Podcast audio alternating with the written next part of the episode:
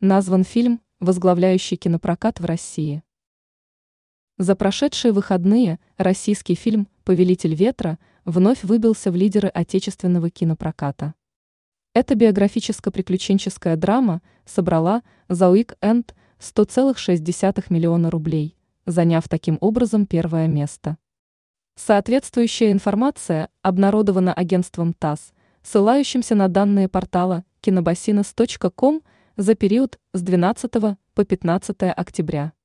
Отметим, что в основе сюжета кинокартины история совершенного Федором Конюховым в 2016 году кругосветного полета. Совершив этот полет, известный российский путешественник установил мировой рекорд. Напомним, он стартовал в Австралии. Всего за 11 дней, 4 часа и 20 минут пролетел вокруг Земли. Кстати, в фильме главную роль сыграл еще один Федор Бондарчук. И он же, актер, является одновременно генеральным продюсером «Повелителя ветра». На втором месте кинопроката прошедших выходных российский мультфильм «Смешарики» снимают кино. Сборы 53,3 миллиона рублей. Третье место заняла российская комедия «Вася не в себе» с показателем 46,6 миллиона рублей за уик-энд.